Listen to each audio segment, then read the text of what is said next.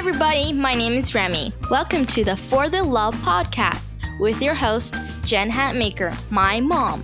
She writes books and speaks to crowds, but she mostly loves talking to amazing people on this podcast every week. Thanks for listening. We hope you enjoy the show. Hey guys, this is Jen. Before we get started with our show today, I wanted to share something with you that could potentially change the way you look at meal planning. So, if you're like me, trying to stick to healthier eating with my job and traveling and wrangling up food all the time for five kids whose tastes range from uh, hot dogs, that's my husband, um, to straight up vegan is a challenge. So, I got my first Green Chef box sent straight to my door recently. And guys, I am a believer. Green Chef is a USDA certified organic company. It matters to me. And their meal plans include paleo, which I chose and loved, um, vegan, vegetarian, keto, gluten free, omnivore, LOL, and carnivore. So, recipes are super quick and easy, chef tips and photos, which I actually love, to guide you along. So, everything's handpicked and delivered right to your door. And so, this is how easy it is ingredients come pre measured, perfectly portioned, and mostly prepped. So, you can try Green Chef today and get $50 off your first box by going to greenchef.us slash for the love. greenchef.us slash for the love for $50 off your first box. Okay, let's get into today's show.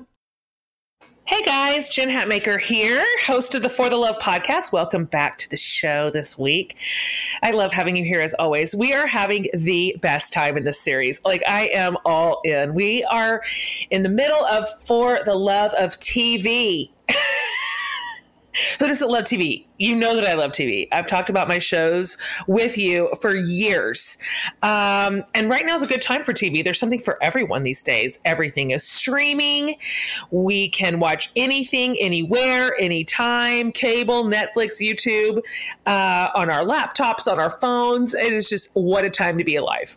So, you know this if you have been around me at all, but you know I think the world of today's guest. I mean, this is my friend, and she is so dear to me.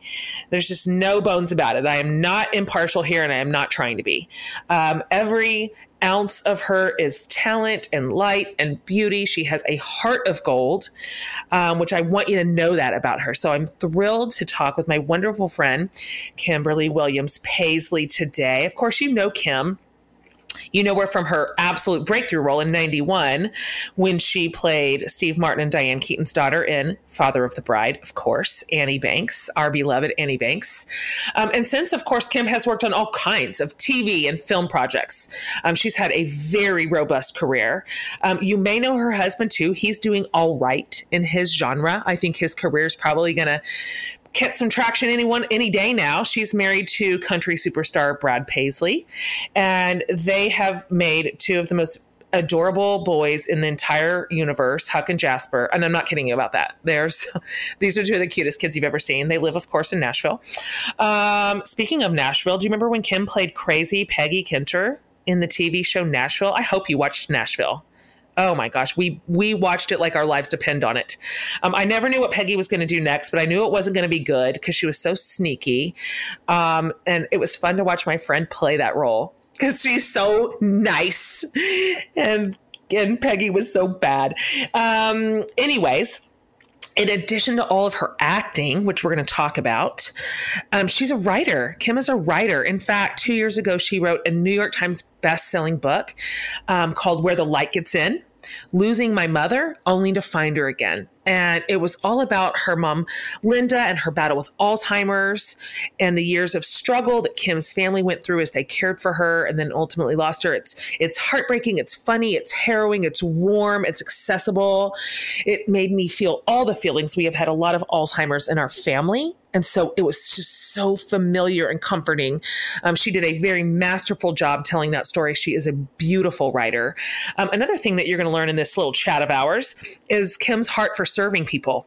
Um, we are going to talk about her work in the world and what she and Brad do together, what she and I have done together. We're going to tell you about our trip to Capitol Hill in July and fundraisers that she holds and work that she is doing. And she's got a whole new initiative that you are going to go crazy for. So I can't wait for you to hear more about that. So she's just so good and so dear. I'm so delighted to share this chat with you today. So without any further ado, please welcome actor, author, philanthropist, and my friend, Kim William Paisley, to the show.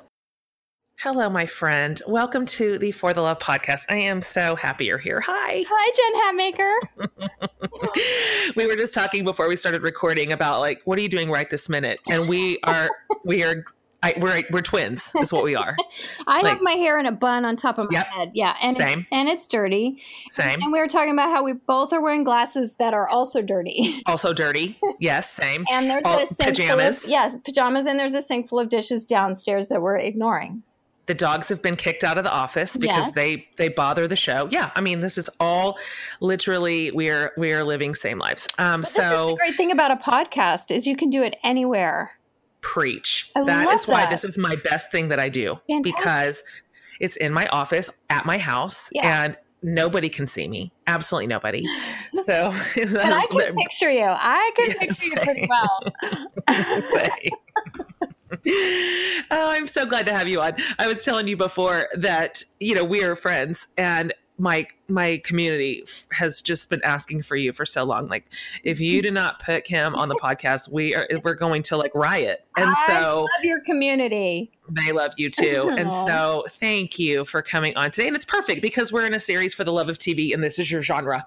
Perfect. Um, you have so much you have so much I mean, we could talk for a million years about all you have seen and done and experienced in TV. It's like hilarious and fun. So, obviously, our listeners already know you, and I've told them a little bit more about kind of who you are. But let's, if you would, just for a just for a minute, if we could kind of go back to Little Kim. Mm-hmm. um, Little Kim, can what like will you tell everybody a little bit about where you grew up and who was in your family what kind of a kid you were like were you did your north star like point this direction from from a young age it did in fact when i was i think i remember being about five and putting on a show my favorite thing was to put on a show in the living room and my yes. my parents poor friends because i charged them i charged them money they were stuck, so and I made them pay. I was a businesswoman from early on. Oh my gosh! And um, and you know, we put on these. I'm sure they were lengthy shows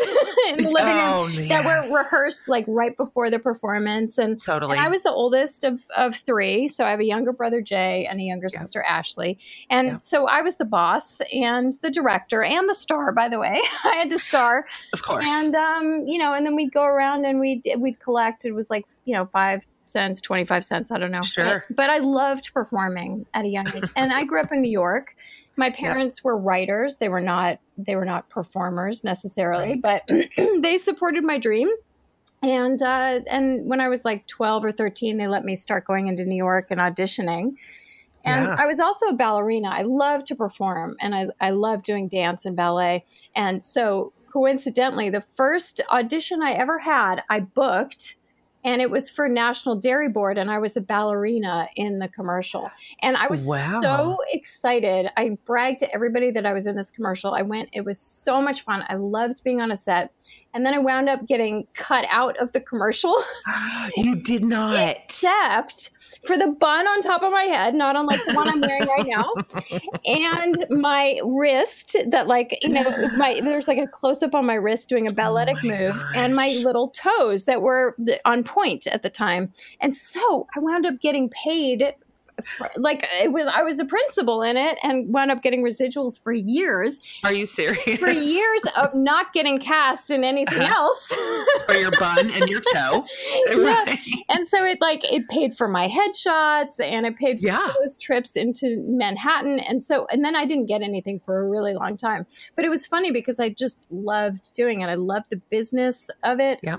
I applaud your parents for because it kind of that that was a little risky on their their part for sure. We're going to send our our seventh grader into Manhattan. Yeah. Um, to audition for these things, and Yeah. maybe her heart is going to get crushed, or you know that that was risky in more than one ways. I Well, love that they just let you go for it. By the way, I, I I look back now at what they actually let me do, and I'm shocked. They used to let me.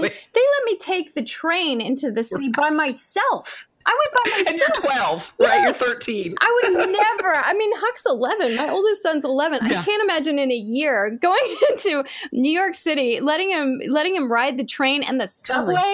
Letting him just go do it. But that's it's it was a different time. It honestly was a different time, and I love stories like that, like the the parents of the 70s and the 80s that we had, and what they let Yeah. us do. Go forward to the next part. So you're you're just a kid. You get your your semi ballerina commercial. Yeah. Um, and so, like, kind of what happens next in your acting career because you're young and everything is new and shiny. Like, who is helping you? Who's representing you? What are the next things that you are auditioning for? And, like, when does it catch traction? Yeah, so um, I got an agent. Uh, my first agent was the William Morris Agency, which was really huge Yeah. because I had a dear friend, um, Anna Holbrook, who took some pictures of me. I just recently actually posted one of those from when I was about I saw it. 13. Yeah. I So, saw and, little and I was such an awkward middle schooler. I hated middle school. I, I Mm. actually broke out in hives every every time I went into the gym. I was just Mm. so un, uncomfortable in my own skin. Yeah. And, and um, so, bless her heart, she took me into the backyard, put some makeup on. I'd never worn makeup. It was her makeup. She showed me what to do. And she took these pictures and then she sent them to her agent at William Morris. And uh, it turned out that that was too big of an agency for me, and I, I Uh-huh. kind of got lost there. Um, so it was it was like a quick a quick uh, burst into like this high level place that I didn't need to be. So um, Hmm. I actually wound up going to a smaller agency a couple of years later called FBI Frontier Booking International in New York City. Mhm. I had a dear friend there who was my agent, a couple dear friends. I loved the people there.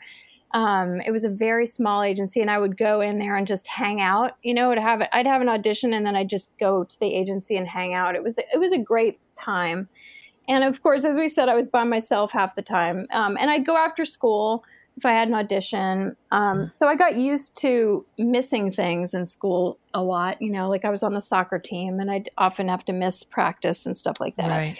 Um, but then when I was like a junior, I think it was a junior in high school or senior in high school, I booked an after school special. You remember those ABC after school specials? Do I? Yeah. Yes, of course. Okay, so I did one called Stood Up.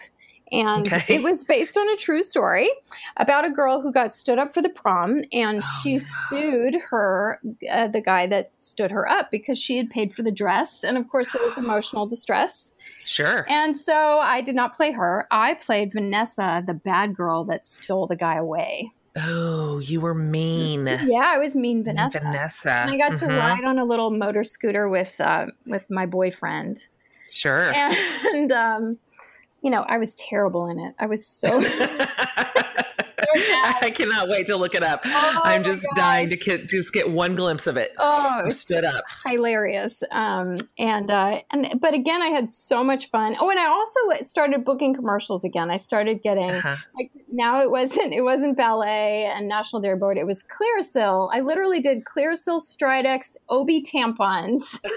I did all the uncomfortable products, and the and the OB tampons Oh. commercial is hysterical, and you can find that Oh, online. it's thrilling. Yeah. Oh my gosh. That so you're like pimples and periods. Yeah. Like this is your genre. that was my, that was my jam. Um, Yeah. and um and, and then I went off to college um, Yep. and I went to North- Northwestern. Northwestern, yeah. Mhm. And um and I told my agent I was putting all of that stuff on hold. You know, love you dearly, but I'm going to go learn how to actually act and um, go into the Hmm. theater program at Northwestern and get training and all of that. And that lasted about a year, and then I got Father the Bride right after well, that college. worked out. So yeah, Probably- that, that did okay. that did all right. So uh, yeah, and then I went back back to school afterwards, and um, Was that weird to go back to school? so weird. Yeah, I bet it was. I mean, were you like, why am I here? I just want to get out of here, or did you were you enjoying your classes, or like a combination of both? Yeah, that's a great question. It, it was the first time that I really was there because I really wanted to be, because there was mm-hmm. this whole other life for me now in yeah. in California, and and plenty of people, by the way, who were saying, "What are you doing? You should not be going back to school." Sure, I'm sure uh, they were. And I went back because I wanted to be there. I believed in what I was getting there, and um, and I wanted that experience. I knew that if I left, I would never have that time again. I could always go back mm-hmm. to school later as an older person, but I wouldn't have that time with my peers. So, yeah. um, so I was so glad to do it. Um, but it was so weird going back and having the spotlight on me. And I remember, oh, I can imagine. Oh, I remember the the worst review I ever got was for the second movie I did after Father of the Bride. It was called uh-huh. Indian Summer. And the worst review I ever got in my life was from my Northwestern newspaper. and I was mean. Yes, and I was sitting in the student center just like having a cup of coffee, opened up the little Northwestern Daily and, yes. and, read it, you know, and felt like, oh my gosh, everyone's looking at me. Like it, it was really hard to go back and have that spotlight on huh? Me, you know. Was that written by a student? Yeah. You're just jealous. You're just jealous. I'm mad at that person. That person is my enemy now. I know I have to I, let it go. I'm not. I will never let it go. I'm mm-hmm. mad forever. Did I just text you? I think I meant I meant to text you if I didn't. I literally just watched Indian Summer. Did I? Are you did serious? I, no. I meant to text you. We were watching Indian Summer, and you're just such a fresh, fresh faced baby in it. And I loved that movie. I loved it the first time it came out. Well, thanks. I love that cast. It's so campy. It gave me all these feelings of like nostalgia. Anyway, so you finished college. You yeah. you finished your degree there. Yeah. And then sort of like move forward into your 20s where I mean, you've just kind of had all kinds of stuff. You're the the scope of your work is really broad and awesome, like TV and movies. And if none of that ever pans out, you can always just be in Brad's music videos. Yeah, that is a career path for you. totally. Or I can like summon my siblings back into my living room and order them around and put on shows for friends that come over. So true. For a fee, of yes, course. Yes, of course. Um, so you've had some really long stints in TV. Um according to Jim. Mm-hmm. And then, of course, more recently, mm-hmm. Nashville. Mm-hmm. Just enormous fan fave show for sure. Thank you. Um, I'm I I've seen you do all kinds of work. I've watched you in so many different things. Do you um do you enjoy acting in like in comedies or dramas more because you've done both? Yeah, I think I mean, I love that I can do both. I love being able to go back and forth. And I, I think there's nothing like being in a show that's funny and knowing it's funny, having fun doing it, and knowing that people are laughing, or like in According to Jim, actually making people laugh and getting to feel the audience there. Oh, yeah. Um, the, some of my best moments as an actor are really like when I've been able to make people really laugh. How did you manage that pace? Was that pace kind of at that point, were you accustomed to it, ready for it, prepared for it? It was super easy. Uh, was it? Yes. We used to, doing a sitcom like that, a multicam sitcom, is one of the easiest gigs in the business because you just go in and you rehearse for a couple days. Then, on typically on Wednesday, we would do a camera blocking day, which would be a little bit longer.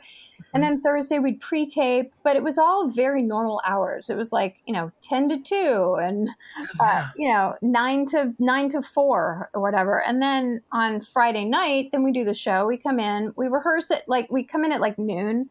We uh-huh. rehearse a little bit. We get a couple hours off. We relax and then we go do the show. And um, and i was so thankful for the writers because they were they were like magicians you know? If something mm. wasn't working they'd just get in their little group and then they'd come out and they'd they'd read me a line and i would they would make me look like the hero because then on the next take you know it looks like i've just come up with it and it's hilarious oh, yeah. and it's so i mean it was really it was a great ensemble and um and we had a lot of fun on that show. It lasted eight seasons. I left after seven but that's really long in TV yeah. world. Yeah. That is a really great run. Yeah. Um, was was it a sort of similar pa- pacing for Nashville, or was that one different?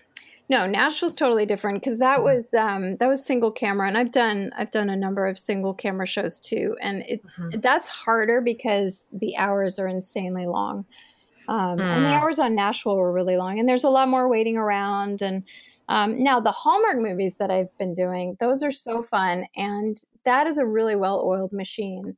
um, where we go in and we have to do a two hour movie in three weeks. Oh my gosh, it feels impossible. It's not. It's so fun because we're just running and gunning. And I, I also love Uh-huh. that style of like everybody's on, you know, all hands on deck. Let's do this. And, you know, how can we shoot this in the in the best possible way for efficiency? And, you know, so we're making a good show, but at the same time, um, I'm able to have a life. And um, Yeah. so, so I love that. For Nashville, we shot all over Nashville. For the sitcom, we were in the studio you know and when we when we left the studio that was a big deal it was a long day and then then Oh, we I were more see. like a single camera show but typically if you have a studio setup then you can use more cameras Mm. and everything's sort of presented like a play as opposed to um, in a single camera show you know you can move all around the room you can you can change direction and um, you can go to different locations It was fun to watch you on Nashville because you're so in real life. Of course, you are so warm and so dear and so approachable and friendly. And it was fun to watch you be Peggy, somebody like that, yeah unpredictable and bad. Did Yeah. you? Was that fun for you? Did you enjoy like stretching that muscle? I did. It was it was fun to be the bad girl. It was fun being creepy and weird, and you know, doing the like they had this pig's blood scene, and and of course, God, I mean, I this is what disappointed me. I'll be honest. okay. This is what disappointed me is that Peggy had to get shot by accident in a parking lot. I really Oh, yeah. wanted, and, and sorry for the spoiler if anyone's like binging it Uh-huh. late, but um, I really wanted to throw myself in front of Teddy to protect him. I thought that would be really beautiful if I if I went down a martyr and you know like just gave my life for his. How great would that have been? And they could Did you easily, suggest it? I did, and they said no. Mm. We want you to just get shot by accident. Boo. You're just in the wrong place at the wrong time. You're just gonna go out like that. And there's just we're not. It's not up for discussion. No, and by the way, Um, it's really cold. If you get shot in in um, in a TV show, it's the blood is really cold, and it was it was the middle of the night. It was like two in the morning. I remember Eric Okay. Close and I were eating a bunch of M and like stress eating, Yeah. and um and then they had to put this like goopy wet stuff all over my chest. And then the other hard part about dying on TV Ew. is that you can't breathe. I think about this all the time. Yes, it's stressful. You have to hold your breath. breath, right? When Yes. the shot is kind of in on you. yes and my eyes are closed so i can't tell what's happening and I, and i can't shiver by the way because it's freezing i'm Oh not allowed to my shiver so that was that was the hard part about dying on tv I'm really glad to hear that confirmed.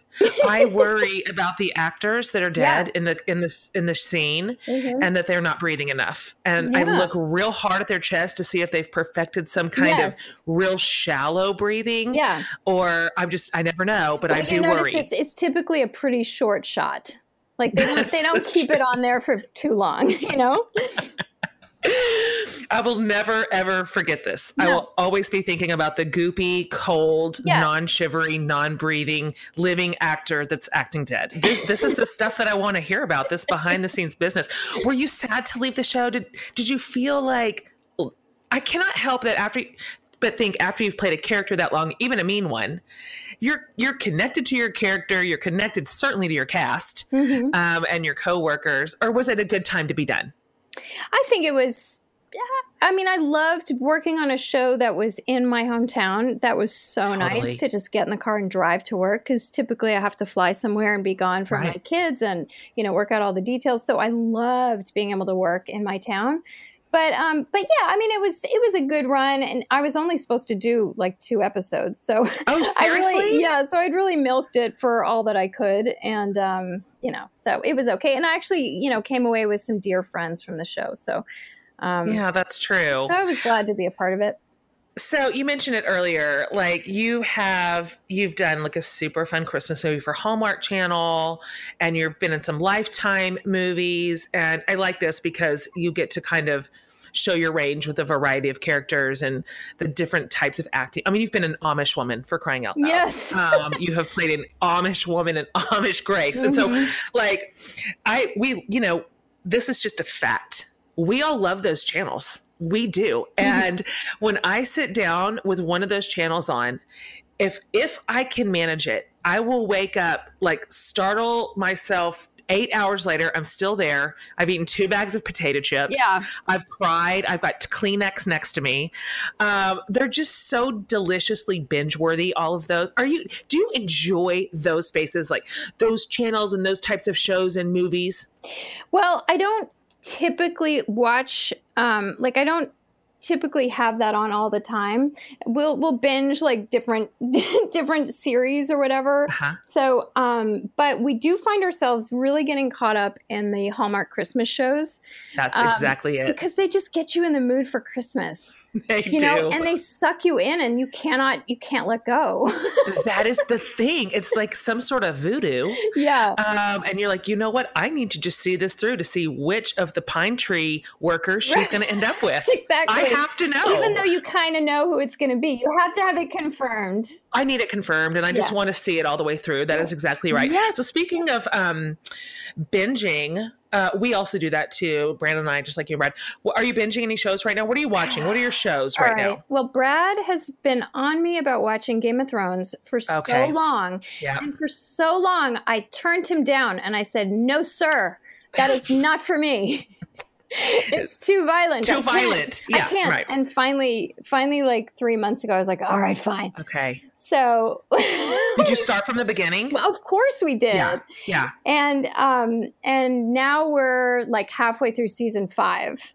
And Oh, I yeah, have you're to locked say, in. I have to say it's a really good show. I get it. It I get it. I mean, you, it is violent. It's Um, extremely violent. But I think that's one of the shows that gets, for me, progressively better. yeah. Sometimes I feel like they run out of storylines and it starts getting so like weird and reachy. yeah. But in that case, I felt like that either the cast or the writing kind of settled in Yeah. and it got increased. But it is, I mean, it's, It's- heavy. It's heavy. What I love is watching it with Brad because first of all, there's so many characters and it's really hard to keep track of everybody. And so Fact. so I'm like, okay, just pause it, explain what is happening, who Oh, yeah. who is this person, Uh-huh. you know, and he'll he'll go over it all again as he loves to do. He loves watching it with me. It's so fun, and he's like the peanut gallery because he knows what's coming, but he'll sit Right. there and he'll go, "Oh, that's not good. That's not good." Like, he wants me to know that that's not good in case I had Oh any gosh, any that's cute. question. Yeah, it's it's Oh adorable. my So gosh. we're, we're really having a good time. But I mean, how many hours have I spent now? Probably what, like forty hours already. oh, When you, I mean, you think about how much time you actually spend when you binge something, it's scary. It is because it, it's so concentrated. And I, I just laugh all the time because when we are in the middle of a show like that too, you know, the the Netflix will be like, "E- e- eventually, are you are you still watching? Yeah. like, yes, we are. What do you think we're doing here? Like, I didn't ask for your judgment. Just show us the next episode. Oh my gosh. Um, what else are you watching? Um, let's see. Oh, well, you said you talked about the Upside Down earlier. Are you guys Stranger Things fans? So I I need to be. That is the short answer. That I need to be. Right? Do you love it? Love, love, love, love Stranger Things. Such a cute little. I've seen the first two episodes, so I know enough to know that there's some really great stuff going on in It's there. so awesome. Yeah. So those are pretty dark shows. Those are pretty like much like That's on the other end, end of the spectrum from Hallmark. That's true. Um, That is a great point. yeah. And is that what Brad gravitates to? Like, if you're going to have a show together, because that is 100% Brandon Hatmaker. His Yeah. shows are all, I wish he was in here right now. They're Yeah. all kind of heavy and Yeah. dark, a little bit gloomy, possibly violent. right. Which, by the way, Yeah. how do you go to sleep after that? That's exactly what I say. Uh, how do you? Uh, those- I, they lodge in my brain. I dream I know, about me that too. stuff. Me too. And then I'm wired. Like I've just seen someone bludgeoned to death, or you know, their head Right. head imploded. That Right. scene was horrendous. And, and then I have to go Totally. like sleep peaceful dreams. Good night, honey. Love you. Oh, I know. And I don't know about Brad, but Brandon can just drop right off in 40 seconds. He's Bye. fine. He's gone. And I'm sitting there worried about the actual characters like they're in real life. Like, is this going to work out for her? And yeah, I prefer, I like to watch funny and breezy shows before I go to bed. I- did you either say, I heard you say, or maybe you told me that you watch The Good Place? Yes, I like that show a lot. I think do it's really fun, easy to watch, cute. Uh-huh. Like I'm I'm engaged. I want to know what's going to happen. Exactly. Um, exactly. And it's fun and easy to watch. That's the kind of stuff I want in my Yeah, head yeah. right before I go to sleep. I just Totally. interviewed um, for the podcast Jameela Jamil, who plays Tahani. Oh, he's amazing. Yeah, yeah. So she was like just telling me sort of what the uh, the the set is like and how what a great cast it is. Yeah, that show's great. That's so sometimes Brent and I have to diverge at night. I can I can binge Game of Thrones type shows with him during the light of day. Mm, and so okay. that's a good Saturday Well, I can't. We can't ever watch TV during the day. We just don't, because usually there's like sports on. There's like Oh, yeah. baseball or or football or, you know, or we're outside. Which you just endure, right? You're not a sports person. Um, truthfully, just be honest. just tell the truth. truthfully, no, no, Yeah, exactly. You I'm endure not. it. It's fine. I do. That's marriage. Yeah, we just say, okay, I'm going to be into this thing for your sake Yeah. right now, Although, but I'm I not mean- really here. I enjoy. I enjoy watching what's happening to the Dodgers. That's that's the team that we've picked. That's Brad's Uh-huh. team, and so you know I hear about them all the time. We've actually met some of them. We've been to the games, so I, I care about it more when that's happened. When Totally. we're a little bit more invested, you know.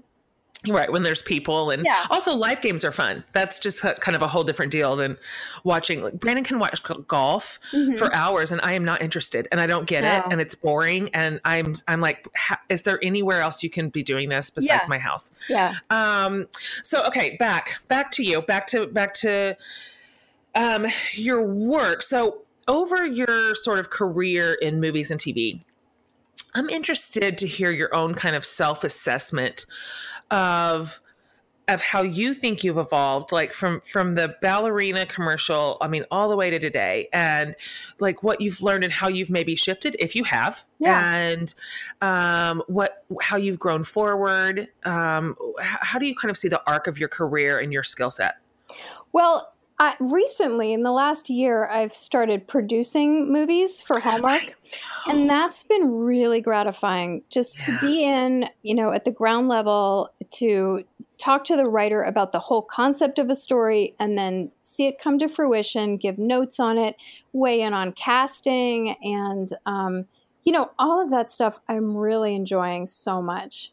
Um, Ah, i love that for you yeah. i just i mean that's just completely different gear right Yeah. And, you know, the other thing I did, um, like I directed a few episodes of According to Jim and I, I directed a couple of shorts and so short films.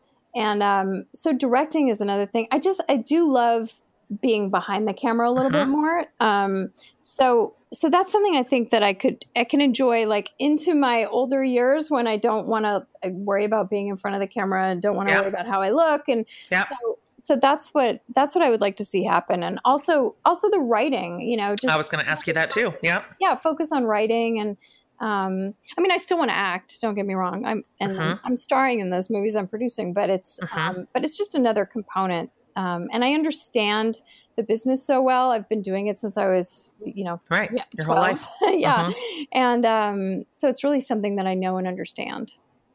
do you have a either like a type of role or a type of character or even a specific woman that you would love to play like one you've just put kind of at the end of a road think that is something i'd really love to do Not necessarily, although my friend Susan and I always talk about um, our mutual friend Susan Yakley always talk about Yeah. wanting to. Um, we're we're expecting to get our Oscar maybe when we're eighty. you know, like, totally like, I want to be like a driving Miss Daisy kind of Yeah. character. You know, I want to be like a, an acting grandma.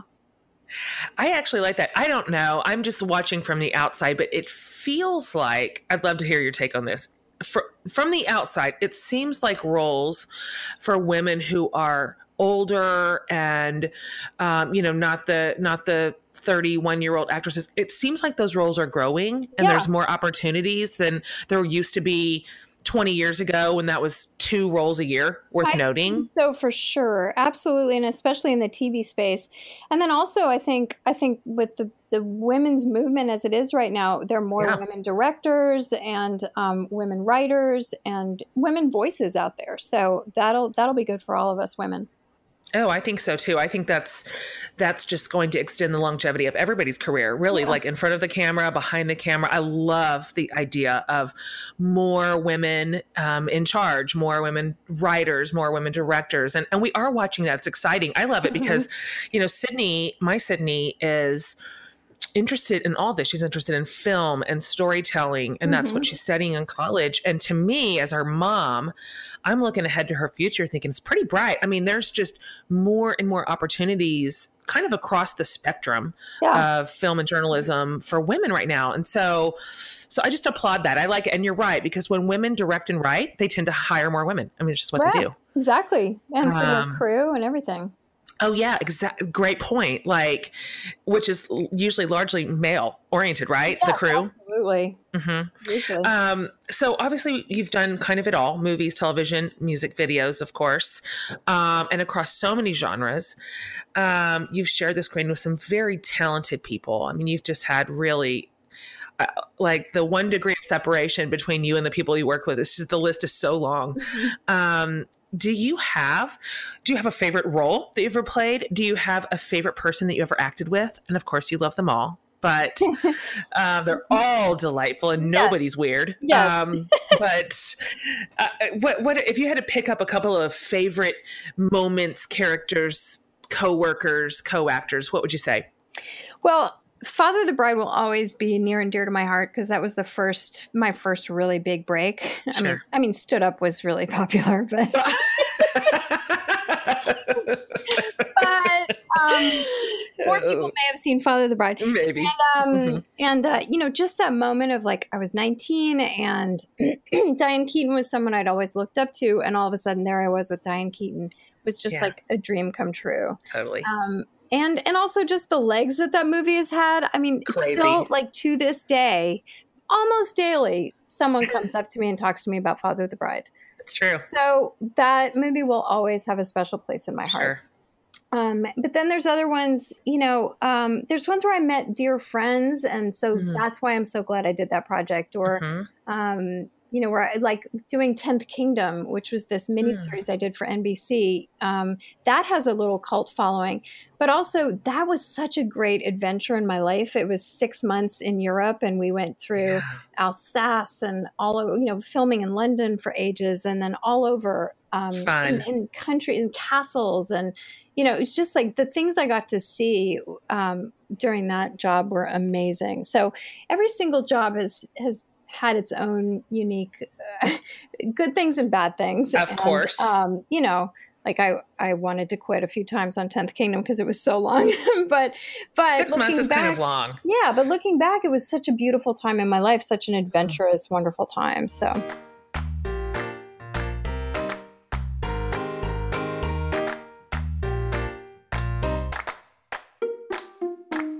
Hey everyone, this is Jen breaking in for a quick minute to tell you about a great place to buy and sell fashion items. So, my daughter Sydney, our family's fashionista, turned me onto Poshmark and we love it. Poshmark has tons of name brands to shop from, like Coach, Kate Spade, LuLaRoe, Gap, Zara, so many more. It's the easiest way to buy and sell fashion items, and instead of paying crazy prices for new things, you can shop from millions of closets across America. It's such an easy, affordable way to enjoy your very favorite brands. Plus, shipping is fast and easy for both the buyer and the seller. We love it so much. We wanted to pass on a special deal to you, the listeners of the For the Love podcast. So when you join up at poshmark.com and make your first purchase, you can get $5 off by using the code for the love 5. So head on over to poshmark.com or download the free app and save $5 today with the code for the love 5. Okay, back to our show.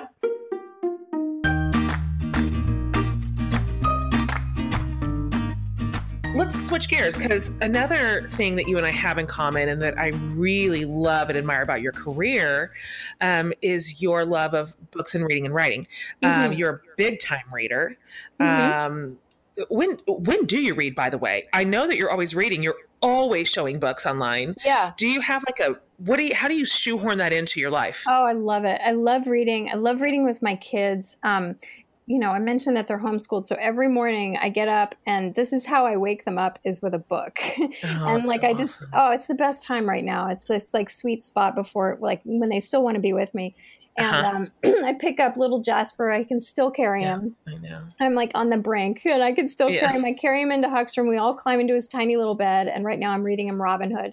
So we Yeah. always we always start the morning with just reading, um, and I read a lot of middle grade books. Uh-huh. um, and then and then I often have a book on tape that I'm listening to on Audible. uh you know, in the car, I, I get through books that way, and then and then I always read right before bed. Yeah. Um, because that that does help me unwind from Game of Thrones. totally. It's a bit of a detox. Yeah. Do you have like, what are your favorite genres to read personally? I actually love middle grade. Seriously. I mean, I know, say you the know, truth. I do. I do love middle grade. Um, I love the stories there, and I, I love sharing that with my kids. Um, and then I love memoirs. Um, Me I- too. I, just finished. Um, did you read Educated, Tara Westover's book? Yes, I Oh just finished it. Wasn't that phenomenal? It almost felt like fiction. It, It was did. so. It reminded me of the Glass Castle. Did you read that too? Yes, I love the Glass Castle. Yeah, both so. It just the way that they write and describe their their lives off the grid. Yeah. It just was so crazy. It felt like a fiction book. Amazing. Yes. And then I went and looked it all up. Have you Me looked at too. Yes, and like look at the pictures of, of the Yep. family and the and what they've done and that huge business that her family has. And Oh, I did all that. thing's crazy. Crazy and a really good suggestion. I love I love Yeah. memoirs too. Yeah. And the other one, um, have you read Small Animals by Kim Brooks? No, is it good? That one's really interesting too. And it kind of um it kind of harkens back to what we were talking about earlier with what our parents let us do versus what we'll let our kids do. Mhm. So it's about um, Kim is um, a mother who left her son in the car in the parking lot of Target and ran in to get a pair of headphones for him. Mhm. And she was gone for five minutes. She could see him. The car was locked. It was alarmed, and it was a nice day. It wasn't too hot. She came back out. Five minutes later, he was still sitting in the back. He was on his iPad. She got in the car and went home. And then when she landed, she was visiting her mom. And when she landed back in Chicago later that day, she had like five messages on her phone. The police were looking for her, and someone had videotaped her son being left in the car. Oh my gosh. So it's this whole book just looking at what parenthood has become now in this this um, culture of fear that surrounds it, this age of Wow. fear that we're in right now, where actually statistically kids are safer than ever, Mm, but the fear around the kids is higher than ever. that's the truest thing. You know, That is so true. Like by the numbers, the world is is less scary than it used to be. hmm But yeah, the narrative now that we have is so. I mean, we just clamped down. What's what was the name of that one again? it's called Small Animals by Okay, Kim Brooks. Yeah. Mm, that just, that made my stomach clench a little bit. It just be so easy to be that mom. Yeah, absolutely. And it's so it's really eye opening. It makes me feel better about choices I'm making, and, you know, in ways that I can let go a little bit more. Okay, good suggestions. Yeah. So, speaking of books, um, one thing that people um, may or may not know about you is that you are an author, and I guess it was it a, two years ago maybe that it came out. You wrote the Yes. most wonderful book, so tender thank and you. poignant about your mom and the way your whole family sort of rallied with her and all the way through Alzheimer's, New York Times bestseller. Um, it was so good. You know, I read it cover to cover, and and we've had a lot of Alzheimer's in our family too. Can you just talk a little bit about the book, about your mom, Linda? Because she was a real, she was something, yeah. and just like a real force. And then maybe like, eh, do you have future plans for next more books? Yeah. So, um, yeah, my mom was amazing. She was a fundraiser. She could ask anyone for millions of dollars and get it for a good cause. Yeah. Yeah. Um, she had a true talent there. She was a real adventurer, like just a just a wonderful woman. Um, and we had we had you know it's in some ways a typical mother daughter relationship. It wasn't perfect. Um, we had a really tough time with the dementia. It lasted, as every family does. Um, but uh, she was diagnosed in 2006, and um, and her first reaction was, "Don't tell anybody. Hmm. Uh, don't talk about it. You can't tell your friends. You know, you've Yeah. got to help me cover." And that was so tragic looking back because we really missed out on a lot of the support and resources that we could have gotten, you know, by being honest about it. Mhm. So when the yeah, I just decided to. For it started with an article that I wrote for Redbook magazine, um, and that was the first time I ever spoke about it publicly. And the article got so much traction, Mhm. and everybody was coming out of the woodwork and talking to me about it and saying, Thank you for sharing your story, or I have a similar story, yeah. or, you know, um, this is what helped me. Can you give me more ideas on what helped you? And and I started talking about all the mistakes we made about you know not taking the car keys away from her soon mm. enough, and and not having her, not asking her to write up more of a plan for what she wanted for her life. Um, you know, knowing what was coming, and you know all these things. It, it, taking care of my father as the primary caregiver, supporting him. So I realized that there was a real need for a book like this, and that our story could really help not only the people in the community, in the dementia community, in the Alzheimer's community, but me. It could help me heal totally. from from all that was all that had happened. Um, that I was still trying to process, and and writing about it really did help me process it and make mm-hmm. sense of it, and and then and then connect with people um, in a way that I hadn't been able to before. Mm, it did. It it just landed, and and it's a community that f- you feel lonely inside of it until you mm-hmm. realize how big it is. Yeah, and how many of us are touched in some way with dementia or, or Alzheimer's in our family. Yeah. But to your very good point, we don't find a lot of people talking about it. No. So it's this kind of private suffering, and it's a long goodbye too, which is its own heartache, yeah. and you're eh, you're writing on it you just laid all this pavement for all these conversations and you did it with a lot of tenderness and even humor you managed mm-hmm. to work that in mm-hmm. and it just gave people a handle on it and if in this sense of we're not alone in this and here are some things we could learn if we are kind of early in the journey and it was really great. You deserved Thank every you. bit of accolades that you got for that book. You're such a good writer. Do you are you going to write again? Thank you so much. Um, You're welcome. Yes, yes. I'm. Um, I'm actually writing a middle grade book right now. Um, oh, you I, told me that. Yeah, because I yes. wanted to. Um, I didn't want to do another memoir right away. That one mm-hmm. felt so vulnerable and totally. you know, empowering in so many ways. But I, I, didn't want to go there again for a yes. while or ever. Time for um, fiction. Yeah. And so I'm writing a really fun kids book. And then, but I have thought about doing maybe a companion um, book for Where the Light Gets In mm-hmm. that could be um, maybe like a, a, sort of journal for caregivers, um, mm. something to support caregivers. Uh, so I've, I've toyed with that and, um, and something like that may be coming. Sometimes writing comes in big I don't know if you're like this. I have friends who are able to block off, I'm going to go away for seven days mm-hmm. and I'm going to mm-hmm. write this, the brunt of a book. I don't know if you have that gear. I, I'm unable to do that. I, I don't know how I would like physically be able to schedule seven days away. Well, that's true too. I mean, my gosh, who, who has seven days? if I have seven days, I want to go to Sonoma. Yes. Um, and I don't want to work. No. So yeah, I hear you on this. Let's um, let's talk about this because this is just you know this is you and I have so much love for this stuff. Yeah. Um, one of my favorite things about you and Brad together, this is something you're both just so good at is is how well you love other people and your heart for other people and you just do so much good in the world and nobody even hardly knows. I I, I want them to know. So first of all, you and I uh, were on Capitol Hill in mm-hmm. July mm-hmm. and we were advocating obviously for women and children and mm-hmm. and global um, funding for health around the mm-hmm. world. That was something, right? Mm-hmm. It was amazing. Um, I thought it was too. Now you'd been, of course, to Capitol Hill. I had not. No, I've so never. Was, I've never done anything like what we did. Oh, you had it? No, no. You did the fun I, things like the galas. Uh, no, I mean, I'd, I'd sat down with representatives locally in Nashville, yeah, but I'd never gone right. there to, to the Hill, and that was that was it was kind of intimidating. It was One intimidating. Of my favorite, can we tell the story about how you were sucking on the peppermint? We sure can. I mean, honestly, I did, I did not belong there. I have to no, I have to preface this by saying that you and Brandon inspire us so much, and that's oh how I first gosh, that's yeah. how I first fell in love with you was reading your book Seven. And oh yeah, that's right. Oh that was our gosh. that was our intro. And everything that you guys did, and you know, the yeah. image of you like walking up in, in church and taking off your boots and yeah. giving them at the altar. I mean, you're just you're phenomenal people. And yes, you did belong there. But there was okay. this brilliant moment. and by the way, it's the very end of the day, and it had been a very long day. I mean, we were tired, and it was raining. Yep you popped a peppermint in your mouth just as the woman. Who were we meeting with? It was representative from Texas. In Texas, Texas yeah. Mm-hmm. Yeah, and she turned to you and said, "So, Jen, tell us about uh-huh. what you're doing." Yeah.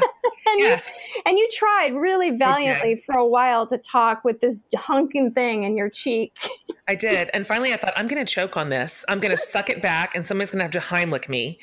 So I finally just said, "I." I'm sorry. And I grabbed a cup and just spit it right out like a four year old. Spit it out in front of her. In front of her, like probably a little stream of slobber attached to it. It was just so ridiculous. Oh my gosh. That was one of the funniest moments of the day. Oh. I'm still laughing about that to this day. Okay. Yeah also, I mean, one thing, an amazing thing that you guys do is you host this enormous fundraiser for Alzheimer's every year. It is so fun. Brandon oh, went to it you, last year. Oh, you've got to come. Oh, it's oh, I know. So fun. I was on the road, but Brandon was like, "Well, I'm going without you." Bye. So he loved it. Had the best time of week. Brought a lot of our legacy people.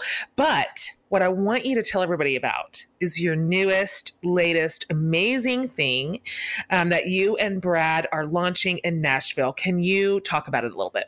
Yeah, so um, this has been a passion project for us for the last probably six years. Um, we we spend a lot of time out in Santa Barbara, and there's this place called Unity Shoppe there that just was so inspiring to us. It happened one Thanksgiving. My kids, our kids, were just acting spoiled, and we said, "This is ridiculous. They need to they need to be grounded. They need to give back. We need uh-huh. to serve."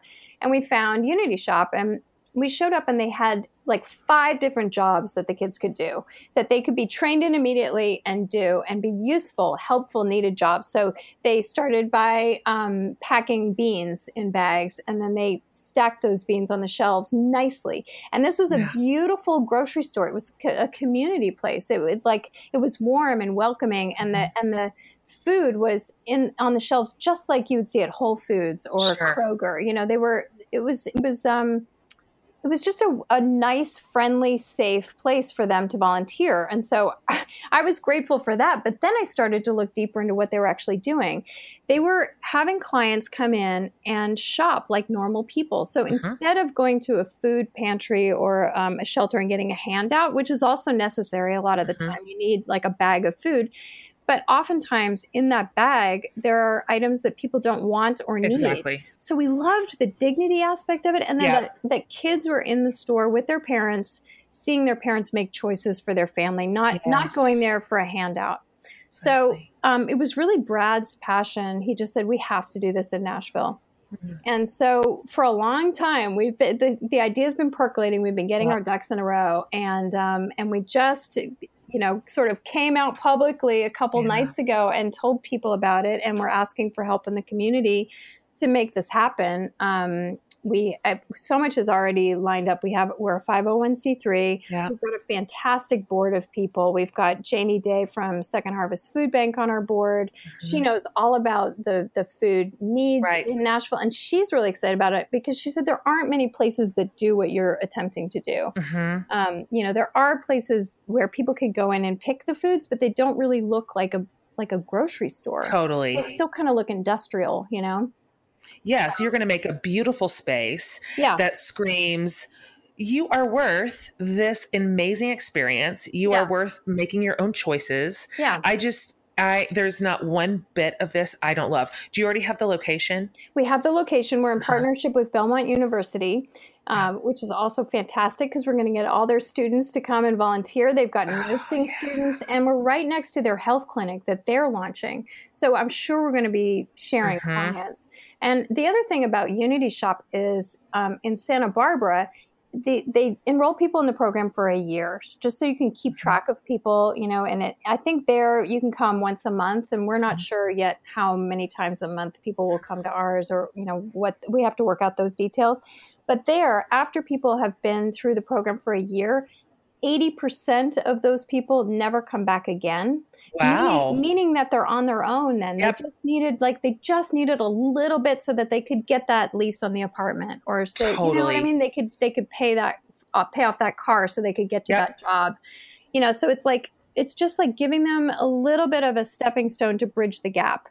You have perfectly described that like there are just that is such the plight of so many working poor yeah. they are working they're working two jobs right. they're working three jobs sometimes and but just a simple series of like disadvantages can take you so out and then you can you just need someone to help you bridge the gap Right. and um, and the truth is that's what everybody wants they want their own dignity they want to be financially solvent they Yeah. want to be financially independent Mhm. um, and so providing this for them in the interim where it, it restores some hope it's just so good i i'm so proud of you guys and so excited about this Thank and you. um, we've been hearing you talk about it and you're just i know that this is a lot of work to get off the ground but yeah. what a great example you are setting i'd love to see this duplicated in other cities I would too. Absolutely. That's our hope. And and I think in partnering with a university, I think it's a great way to go because we have all of those resources of the university. And so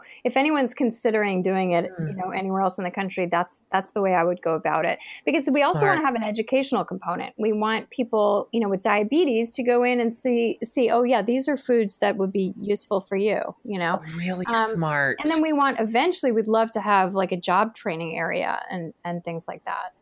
Oh yeah, the the the ideas are endless here. How Yeah. much capacity you could build around this once you've got the space and the Mhm. the crew and the volunteer base Yeah. and I mean this could just this could develop for the next 15 years Yeah. into something really just extraordinary and broad and anyway, I'm I'm thrilled about it. I'm so happy for Nashville. What a. Wonderful you. gift you're you are to the city.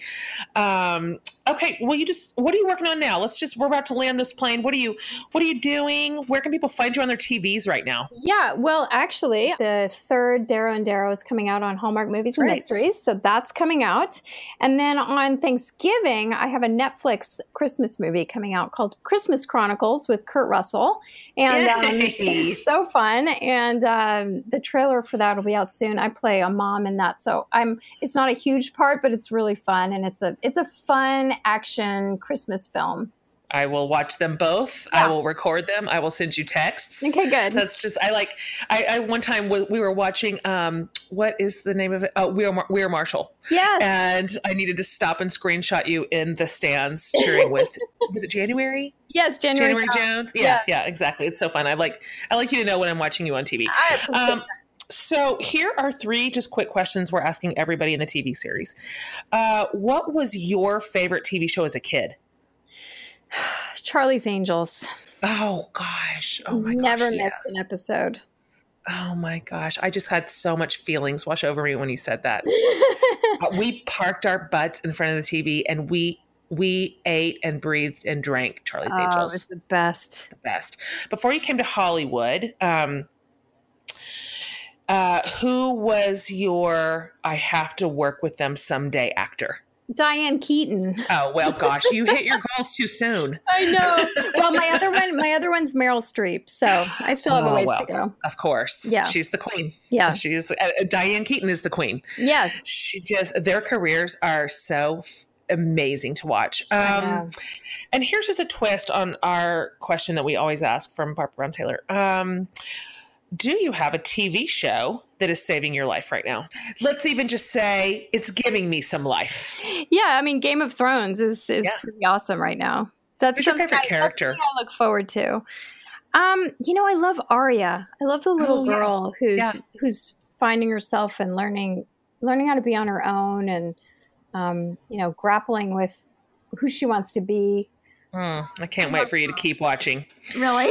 Uh-huh. just, just keep on going, girl.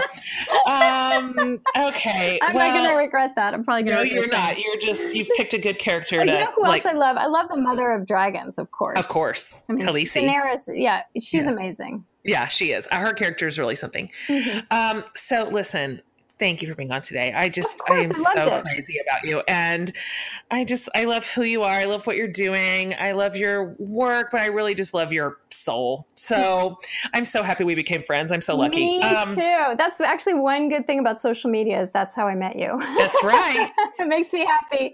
Okay, sister, sending you all of our love from Austin. Lots Thanks for being on the you. show today. Thank you for having me. Talk to you soon. I love her. I love her. It is so fun and easy to be around Kim.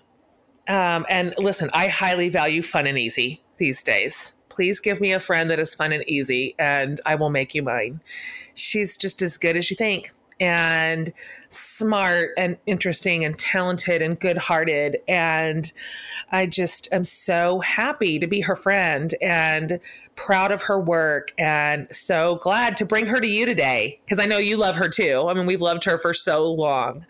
She is like our generation's gym. So everything we talked about, you guys, I will have over on the transcript at jenhatmaker.com under the podcast tab. All of um, Kim's movies and shows where you can find her on social media. She's great on social media, by the way, if you're not following her. Um, it will just make you happy don't you want to follow somebody that will make you happy? She's the one.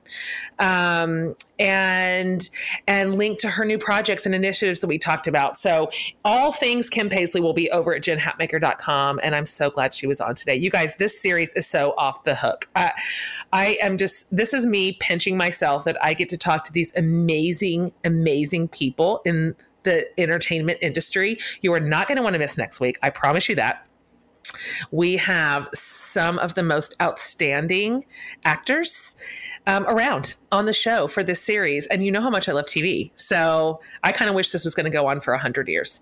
Um, thanks for joining me. Thanks for tuning in every single week. You are the most loyal listeners. I can't even handle it. And thank you for sharing our podcast with your friends and subscribing. It's just fabulous. We It's just our joy to serve you. So on behalf of me and my producer, Laura, and her crew, and Amanda, my partner and assistant, we are just, it's, we love, we love this. We love bringing to, this to you week in and week out. And we appreciate you so much. Guys, have a fabulous week, and I'll see you next time.